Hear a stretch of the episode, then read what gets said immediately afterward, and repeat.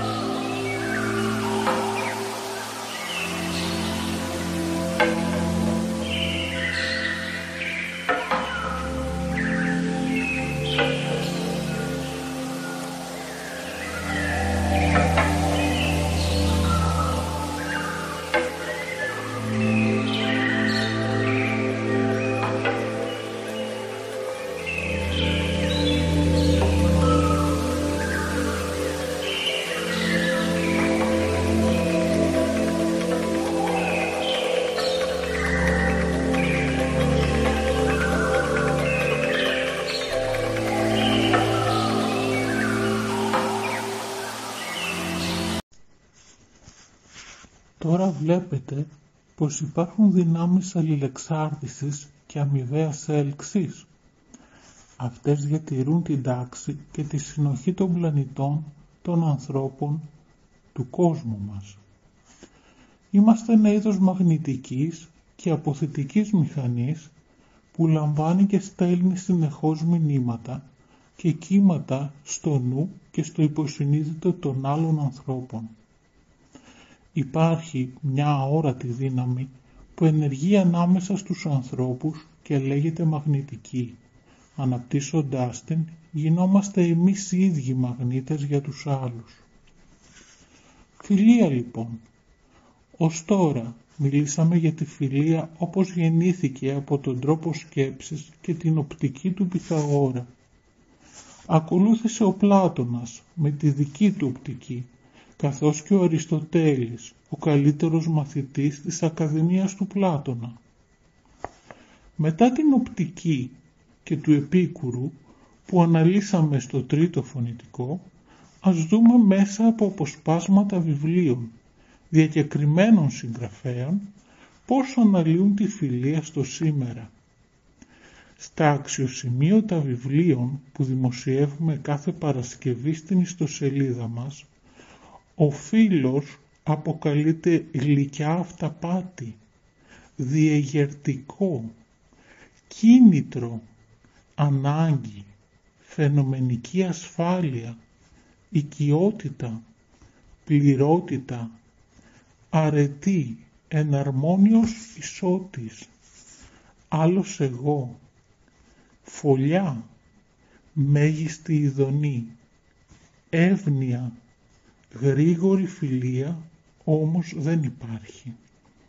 Γίνεται μόνο με λίγους η ειδική αλληλεγγύη μέχρι θάνατο. Είναι ζεστασιά, καθρέφτης και μοίρασμα. Από το βιβλίο του Ζαν Ζακ Ρουσό «Ο ονειροπολίσεις του μοναχικού διπόρου»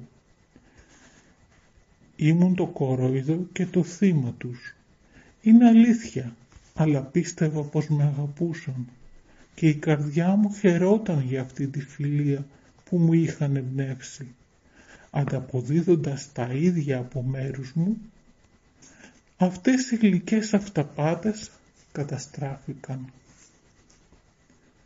από το βιβλίο «Μεταφυσική του έρωτα» του άρθρου Σοπενάουερ. Ακριβώς επειδή αυτό το πάθος του έρωτα στοχεύει αποκλειστικά στο μελλοντικό «ον» και στις ιδιότητες που πρέπει αυτό να έχει, είναι δυνατόν μια συμπάθεια ανάμεσα σε ένα νέο άντρα και σε μια νέα κοπέλα κατά τα άλλα πλάσματα ευχάριστα και καλοφτιαγμένα με κριτήριο το αίσθημα, το χαρακτήρα και το πνεύμα να οδηγήσει στη γέννηση μιας φιλίας ξένης προς τον έρωτα. Μπορεί μάλιστα από την άποψη του τελευταίου αυτού σημείου να υπάρξει ανάμεσά τους και κάποια αντιπάθεια. Από το βιβλίο «Φέρες στη ζωή σου υπέροχους ανθρώπους» της Λίλιαν Glass. Οι άνθρωποι που αναγνωρίζουν ότι χρειάζονται άλλους ανθρώπους είναι πράγματι οι πιο τυχεροί άνθρωποι στον κόσμο επειδή ξέρουν ότι τους χρειάζονται όχι μόνο για την επιβίωσή τους αλλά και για την αγάπη, τη φιλία, τον έρωτα, την επιτυχία και για πολλά άλλα.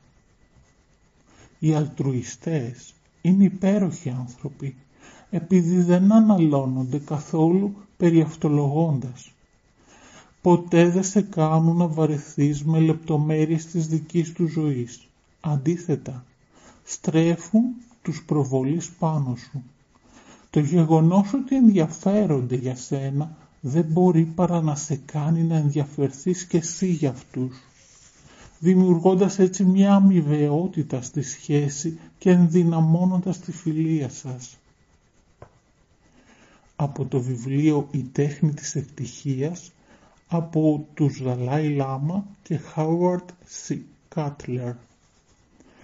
Έτσι, παίρνοντας σαν βάση αυτή την εμπειρία, θα τον βοηθούσε να συνειδητοποιήσει ότι και οι άλλοι άνθρωποι νιώθουν όμορφα όταν τους φέρονται με ζεστασιά και συμπόνια.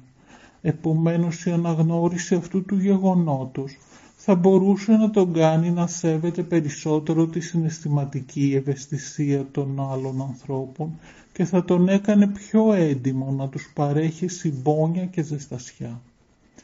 Ταυτόχρονα θα ανακάλυπτε ότι όσο περισσότερη ζεστασιά προσφέρεις, τόσο περισσότερη ζεστασιά παίρνεις.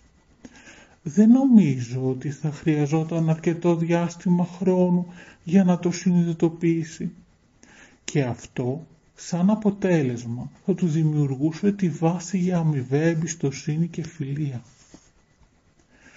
Από το βιβλίο «Σκέψου σαν φιλόσοφος» του Γκέρχαρτ Ένστ.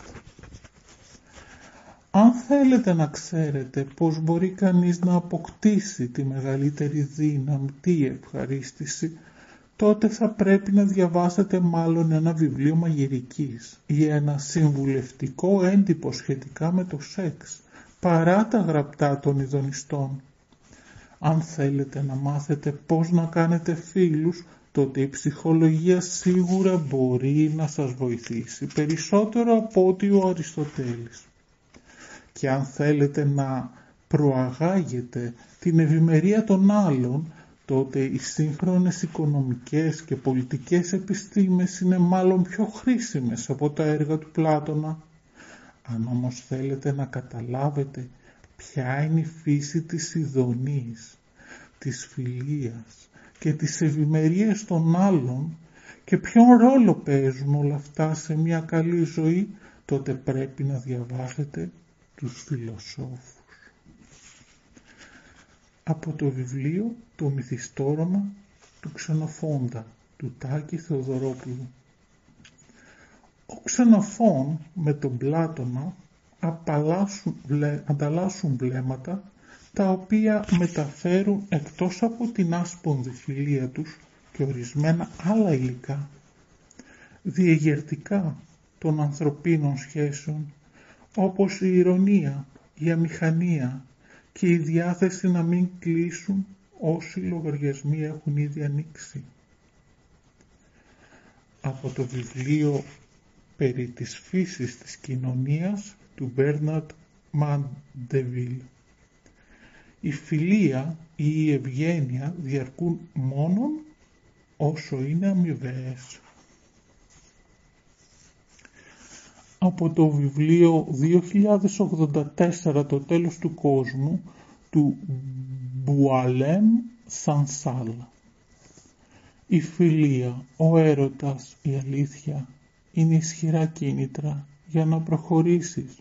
Όμως τι δύναμη έχουν σε ένα κόσμο που τον κυβερνούν αντιάνθρωπινοι νόμοι. Από το βιβλίο «Ο ευτυχισμένος θάνατος» του Άλμπερτ Καμί. Όπως άλλοι έχουν ανάγκη από μοναξιά πριν πάρουν τις μεγάλες αποφάσεις και παίξουν το βασικότερο παιχνίδι της ζωής τους, εκείνος φαρμακομένος από μοναξιά και παραξενιά είχε ανάγκη να κλειστεί στη φιλία και στην εμπιστοσύνη και να γευτεί μια φαινομενική ασφάλεια πριν αρχίσει το παιχνίδι του. Από το βιβλίο του Νίκολάη Οστρόφσκι πώς δενότανε τα τσάλι. Τα νιάτα, τα υπέροχα νιάτα. Όταν το πάθος είναι ακόμα ασυναίσθητο και το νιώθει κανένας αμυδρά από το ισχνό κάρδι, όταν το χέρι τρομαγμένο ταράζεται και αποτραβιέται σαν αγγίξει τυχαία το στήθος της φίλης και όταν η φιλία της νιώτης προφυλάει από το τελευταίο βήμα, τι μπορεί να είναι πιο στοργικό από τα χέρια της αγαπημένης που αγκαλιάζουν το λαιμό και από το καυτερό φιλί που είναι σαν χτύπημα ηλεκτρικού ρεύματος. Από το βιβλίο «Ο εφευρέτης όλων των άλλων» της Σαμάνθα Χάντ. Από τότε που γνωριστήκαμε είχαμε αναπτύξει μια έντονη οικειότητα οι τρεις μας που έμοιαζε πολύ με φιλία. Μόνο που οι ρίζες της ήταν πολύ βαθύτερες και τρέφονταν πολύ καλά από μια προτίμηση που είχαμε και οι τρεις μας για τις ήρεμες συζητήσεις, για τις τέχνες, την κοινωνία, τη μεταφυσική, την επιστήμη, τον έρωτα, την ποίηση. Ήταν κάτι που ποτέ μας δεν το αμφισβητήσαμε. Ανήκαμε ο ένας τον άλλο. Από το βιβλίο «Θεϊκές αναμνήσεις» του Σατία Σάι Μπάμπα της Νταϊάν Μπάσκιν. Το αίσθημα της φιλίας πρέπει να ενεργοποιεί κάθε νεύρο, να διαπερνάει κάθε κύτταρο και να εξαγνίζει κάθε συνέστημα. Δεν έχει χώρο ούτε για το παραμικρό δείγμα εγωισμού. Δεν μπορείς να ανεβάσεις τη συντροφικότητα που προσπαθεί να εκμεταλλευτεί ή να αντλήσει προσωπικό όφελος στην ανώτερη ποιότητα της φιλίας. Από το βιβλίο «Η φύση» του Ράλφ Έμερσον. Δεν τους επιλέγουμε αλλά τους αγαπάμε. Όταν η στενή φιλία με κάποιον μας δίνει μία κάποια πληρότητα και μας οδηγεί να ευχαριστούμε τη Θεία Πρόνοια που μας έστειλε ένα σωστό άνθρωπο να υπερβούμε τα ιδεώδη μας, όταν επιπλέον αυτό το πρόσωπο κατακλείζει τη σκέψη μας και ενώ ο χαρακτήρας του δικαιολογεί όλη την ασυνείδητη επίδρασή του, γίνεται στο μυαλό μας ακλόνητη και εφρόσινη σοφία. Αυτό είναι ένα σημάδι ότι τελειώνει η αποστολή του και ότι σύντομα θα αποτραβηχτεί από τη ζωή μας. Από το βιβλίο «Η θεραπεία των αναμνήσεων» του Χρήστου Αστερίου.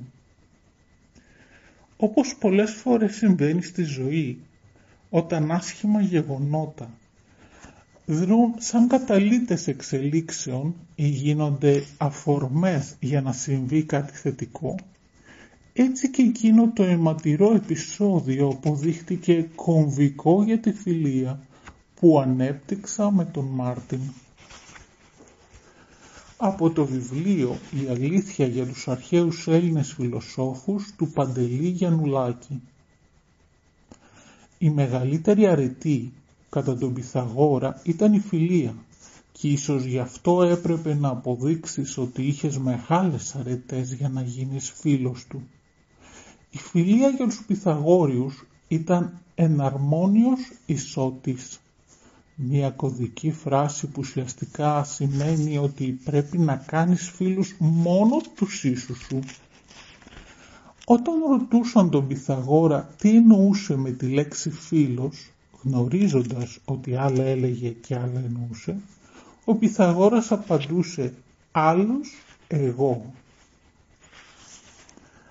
Η επικούρια ευχαρίστηση φυσικά αφορούσε κυρίως τις ψυχικές απολαύσεις και όχι απαραίτητα τις κάθε είδους φευγαλαίες ειδονές.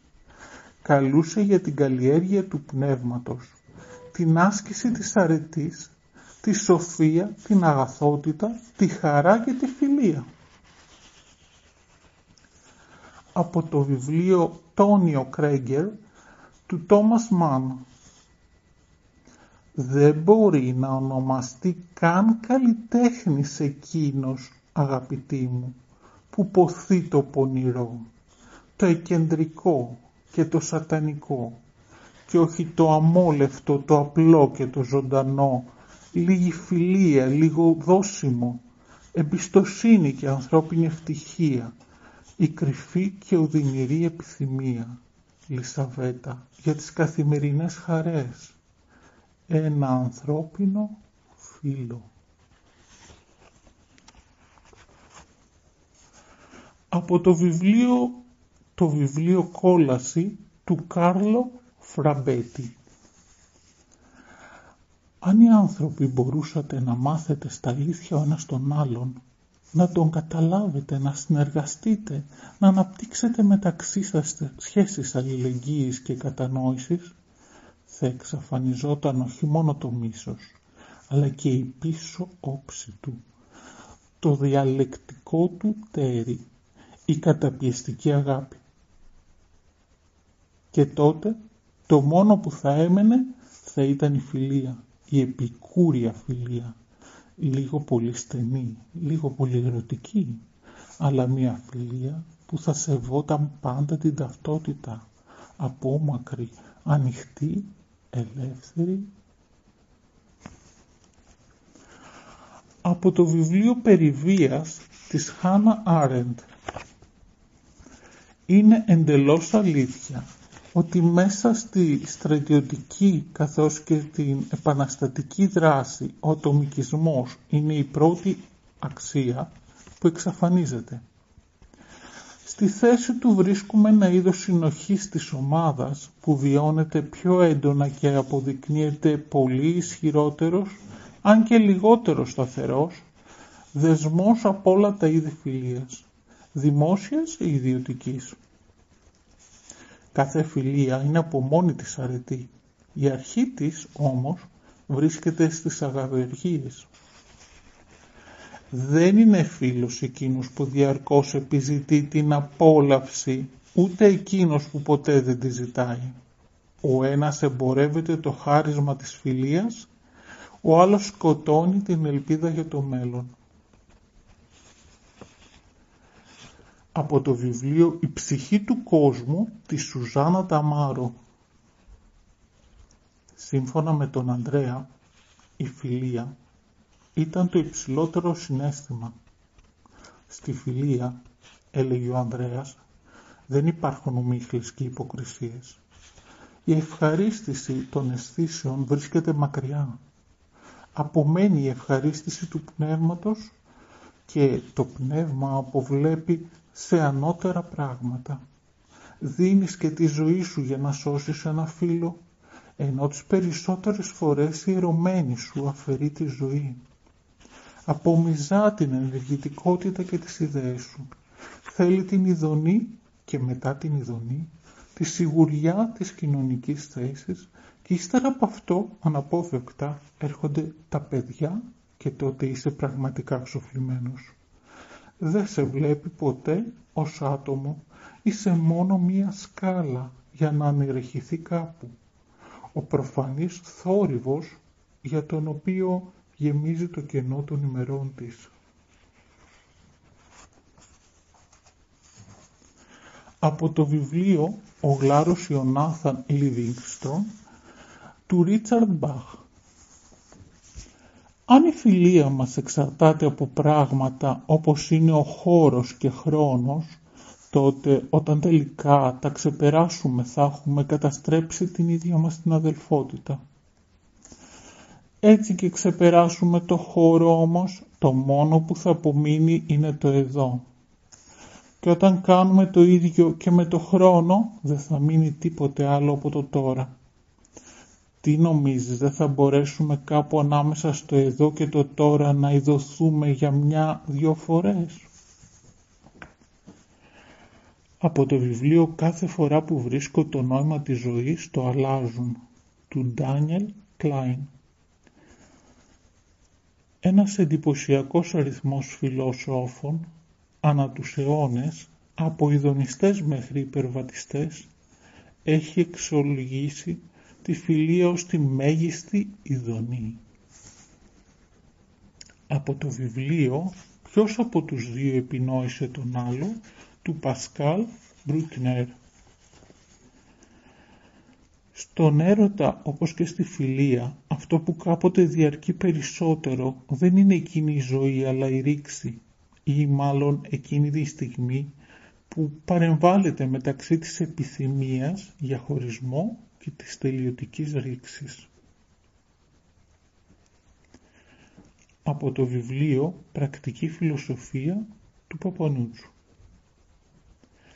Τη φιλία διαλύουν η ιδιοτέλεια, ο φθόνος, η αντιζηλία, μεγάλος εχθρός της η καχυποψία. Τι είναι φιλία; Εύνοια. Φυσικά, λέει ο Αριστοτέλης. Να έχεις δηλαδή καλές διαθέσεις απέναντι σε έναν άνθρωπο, να αισθάνεσαι στοργή για αυτόν, να επιζητείς τη συντροφιά του και να θέλεις την ευτυχία του. Από το βιβλίο «Απόδραση» από τη σιγουριά του Ρίτσαρντ Μπαχ. Ορισμένες πανέμορφες γυναίκες έτσι και τις μάθες γίνονται κακάσχημες. Οι ελάχιστες άλλες, οι αδερφές ψυχές, όσο πιο πολύ ανθίζει η φιλία σου μαζί τους, τόσο περισσότερο ομορφαίνουν. Από το βιβλίο «Νάρκισσος και Χρυσόστομος» του Ερμανέσε. Και τώρα η μοίρα του πρόσφερε τη σωτηρία. Τώρα, στην πιο επίγουσα ανάγκη, ερχόταν αυτή η φιλία και πρόσφερε στον πόθο του ένα ανθισμένο κήπο και στο σεβασμό του μια Άγια Τράπεζα. Εδώ του επιτρεπόταν να αγαπήσει, του επιτρεπόταν να αφοσιωθεί χωρίς να αμαρτήσει, να χαρίσει την καρδιά του σε ένα πιο μεγάλο, πιο έξυπνο φίλο, τον οποίον θαύμαζε να μετατρέψει και να πνευματικοποιήσει τις επικίνδυνες φλόγες των αισθήσεων σε μια αγνή φωτιά θυσίας. Νυφάλιο ονομάζω αυτόν που γνωρίζει με το νου και τη συνείδηση στον εαυτό του τις πιο εσωτερικές και παράλογες δυνάμεις του, τις ορμές και τις αδυναμίες του και αυτόν που ξέρει να τις υπολογίσει, το πνεύμα και η φύση η συνειδητότητα και ο κόσμος του ονείρου βρίσκονται πολύ μακριά το ένα από το άλλο. Έχεις ξεχάσει τα παιδικά σου χρόνια, ενώ αυτά επιδιώκουν τη φιλία σου από τα βάθη της ψυχής σου. Θα σε κάνουν να υποφέρεις μέχρι τότε που θα αποφασίσεις να τα ακούσεις. Από το βιβλίο «Ο καθρέφτης μιας ζωής» του Ναγκίπ Μαχφούζ. Πρέπει να γίνεις φίλος με τους αχρίους, γιατί μόνο έτσι μπορείς να γνωρίσεις τον εαυτό σου καλύτερα. Όπως ανέφερα, υπήρξε φίλος χωρίς φιλία ή συνέστημα, ένας φίλος που μας τον επέβαλε η γειτονιά, η αυλή του σχολείου και το παιχνίδι. από το βιβλίο «Ευγένειας Ονέγκιν» του Πούσκιν. Πίστευε στο ότι μια ψυχή που την αισθάνεσαι που είναι όμοια με τη δική σου πρέπει να ενωθεί μαζί σου γιατί αλλιώς μένοντας μόνη μέρα με τη μέρα λιώνεις στην αναμονή. Πίστευε στη φιλία, στο ότι ένας φίλος είναι πάντα έτοιμος να θυσιαστεί για το φίλο του και να χτυπήσει εκείνον που θα τον κακολογούσε. Από το βιβλίο «Ηθικάνη κομμάτια του Αριστοτέλη» Για την ευχαρίστηση λοιπόν και για το όφελος είναι δυνατόν και ασήμαντοι άνθρωποι να γίνουν μεταξύ τους φίλοι και καλοί με κακούς και όποιος δεν είναι ούτε καλός ούτε κακός να γίνει φίλος με οποιονδήποτε ενώ είναι φανερό ότι οι αγαθοί γίνονται φίλοι μόνο για χάρη του εαυτού τους. Γιατί οι κακοί δεν χαίρονται για αυτούς. Αν δεν έχουν κάποια ωφέλεια και μόνο η φιλία των αγαθών ανθρώπων δεν επιδέχεται συκοφαντία. Αφού λοιπόν η φιλία διαιρείται σε αυτά τα είδη, οι ασήμαντοι άνθρωποι θα γίνουν φίλοι για την ευχαρίστηση ή το όφελος, διότι σε αυτά μοιάζουν οι αγαθοί, όμως θα γίνουν φίλοι με κάποιους, για αυτό που είναι, γιατί γίνονται φίλοι εφόσον είναι αγαθοί γρήγορη φιλία δεν υπάρχει. Κι ούτε θα φαινόταν δυνατόν να είναι κανείς πολύ φίλος με πολλούς. Γι' αυτόν τον λόγο ούτε να ερωτεύεται κανείς περισσότερους ανθρώπους φαίνεται δυνατόν, γιατί ο έρωτας σημαίνει υπερβολική φιλία και αυτό γίνεται μόνο με λίγους. Από το βιβλίο «Πολιτεία του Πλάτωνα» Σε όλη τους τη ζωή λοιπόν ζουν χωρίς να είναι πραγματικοί φίλοι με κανένα. Αλλά πάντα θα δυναστεύουν ή θα υπηρετούν κάποιον άλλο. Ο τυραννικός χαρακτήρας δεν γεύεται ποτέ την ελευθερία και την πραγματική φιλία. Από το βιβλίο, το βιβλίο του γέλιου και της λύθης του Μίλαν Κούντερα. Η Εύα είναι ένας χαρούμενος κυνηγός ανδρών. Δεν τους κυνηγούν οι άνδρες τις γυναίκες. Δεν υπάρχει για αυτήν αγάπη παρά μόνο φιλία και φιλιδονία. Γι' αυτό έχει πολλούς φίλους. Οι άνδρες δεν φοβούνται πως θέλει να τους παντρευτεί και οι γυναίκες πάλι δεν φοβούνται ότι θα θέλει να τις χωρίσει. Από το βιβλίο «Επαναστατημένος άνθρωπος» του Άλμπερ Καμί. Ο μοναδικός ορισμός για τη φιλία των ανθρώπων είναι η ειδική αλληλεγγύη μέχρι θάνατο ενάντια σε ό,τι δεν ανήκει στο βασίλειο της φιλίας. Το κουπόνι που πήρε τη θέση του ψωμιού, η αγάπη και η φιλία που υποτάχτηκαν στη θεωρία, το πεπρωμένο στο πλάνο, η τιμωρία που ονομάστηκε κάρμα και η παραγωγή που πήρε τη θέση της ζωντανής δημιουργίας δίνουν μια παρακμιακή εικόνα αυτής της λιπόσαρκης Ευρώπης της γεμάτης νικηφόρα ή υποδουλωμένα φαντάσματα της δύναμης. Από το βιβλίο «Το πρόβλημα Σπινόζα» του Ήρβιν Γιάλομ. Α, η φιλία. Αυτή λοιπόν είναι το συστατικό που κρατάς συνδεδεμένους τους ανθρώπους. Αυτή η ζεστασιά.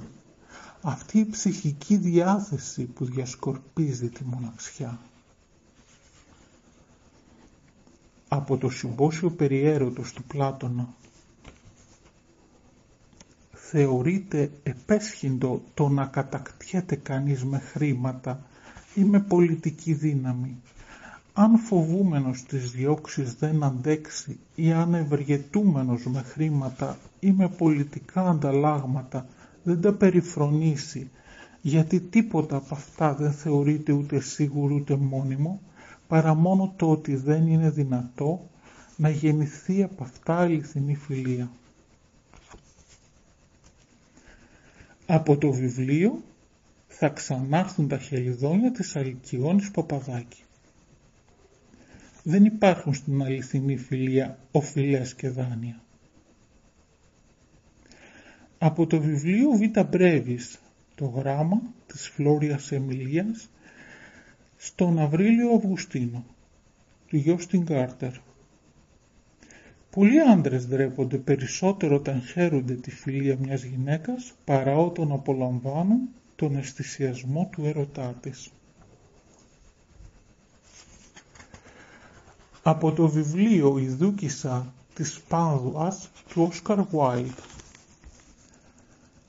Δεν θα ήθελα ελαφρόμυαλους κουτούς κοντά μου, που τη ζωή στο χρυσάφι ζυγίζουν με ψιλικατζίδικα, ζύγισα και λοξοδρομώντας, παραπατώντας φτάνουν στερνά σε αποτυχία. Άντρες θέλω να έχω κοντά μου και όσο για τη συνείδηση, συνείδηση είναι μόνο το όνομα εκείνο που ορνηθοσκαλίζει η φιλία στην ασπίδα της ως φεύγει από τη μάχη. Από το βιβλίο Λορέντζο του Κλάουντ Μοσέ. Η σοφροσύνη μου επιβάλλει τώρα να αντικαθιστώ τον έρωτα με τη φιλία. Από το θεώρημα του παπαγάλου του Ντάνι Γκέτς. Δεν συμφωνούσαμε γενικά σε τίποτα. Όλα αυτά τα χρόνια σκεφτόμουν πως ίσως αυτό ήταν το πιο γερό τσιμέντο στη φιλία μας. Από το βιβλίο «Αυτή η σκάλα δεν κατεβαίνει» της Μάρο Βαμβράκη. Να αναρωτιέμαι τι να κάνω για να φανώ αντάξιος της φιλίας του. Να αναρωτιέμαι τι μου βρίσκει και μου εμπιστεύεται όλα αυτά τα σπουδαία. Από το βιβλίο του Ρίτσαρτ Μπαχ «Ψευδεστήσεις». Κι είναι βέβαιο πως θα ξανανταμώσουν μετά από λεπτά οι αιώνες εκείνοι που συνδέονται με φιλία. Από το βιβλίο «Τα φύλλα χωρίς φύλλα» της Σίγμα Ελπίδας.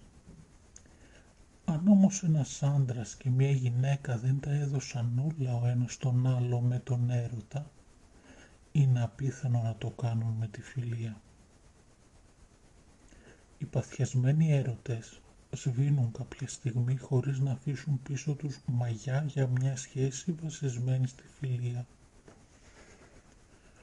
Από το βιβλίο «Η θεραπεία του Σοπενάουερ» του Ριβενιάλομ Πρέπει να προστατεύουμε τον εαυτό μας από την ανόητη οικειότητα και την επιπόλαιη φιλία. Ο σοφός άνθρωπος δεν θα περάσει τη ζωή του κυνηγώντας την αποδοχή και τη φιλία των άλλων. Κάτι τέτοιο είναι εντελώς επιφανειακό. Από το βιβλίο «Το αστείο» του Μίλαν Κούντερα Ο κόσμος που οι άνθρωποι μιλούν γενικά στον ενικό δεν είναι κόσμος πλατιάς φιλίας, αλλά κόσμος πλατιάς αγένειας. από το βιβλίο «Έρωτος φύσης» του Πάτερ Φάρου Φιλόθεου. Η λέξη αγάπη συνήθως χρησιμοποιείται σε τέσσερις διαφορετικές περιπτώσεις. Η μία είναι το σεξ, η φυσική έλξη, η άλλη είναι ο έρος, η ορμή προς τον άλλο, προς τη δημιουργία, προς υψηλότερες μορφές υπάρξεως και σχέσεως. Η τρίτη είναι η φιλία, η αδελφική αγάπη. Η τέταρτη είναι η αγάπη που αποβλέπει το όφελος του άλλου που αγαπάει το μη αγαπητό, τον εχθρό και που έχει σαν πρότυπό της την αγάπη του Θεού για τον άνθρωπο. Κάθε ανθρώπινη εμπειρία αυθεντικής αγάπης είναι ένα μείγμα σε διάφορες αναλογίες και των τεσσάρων. Και τέλος, από το βιβλίο «Η ταυτότητα» του Μίλαν Κούντερα. Η φιλία προσφέρει έναν καθρέφτη όπου μπορεί ο άλλος να αποθαυμάζει την αλλοτινή του εικόνα, η οποία χωρίς το αιώνιο μπλα μπλα των αναμνήσεων μεταξύ φίλων θα είχε σβήσει προπολού. Πώς γεννήθηκε η φιλία; Σίγουρα σαν συμμαχία μπροστά στις αντικσότητες. Συμμαχία χωρίς την οποία ο άνθρωπος θα ήταν άοπλος απέναντι στους εχθρούς του. Περισσότερο ας μη σας κουράσω. Αφήνω την άποψη των σημερινών ψυχολόγων καθώς και την διάκριση της φιλίας από το έλεος από τον εξαίρετο κύριο Καστοριάδη. Κάθε λέξη και έννοια που αναφέρθηκε είναι ελευμένη από βιβλία, ταινίες, τέχνη και άρθρα που διαβάσαμε μας ωφέλησαν και γι' αυτό και τα δημοσιεύσαμε στον ιστότοπό μας που θα βρείτε στα σχόλια αυτού του φωνητικού.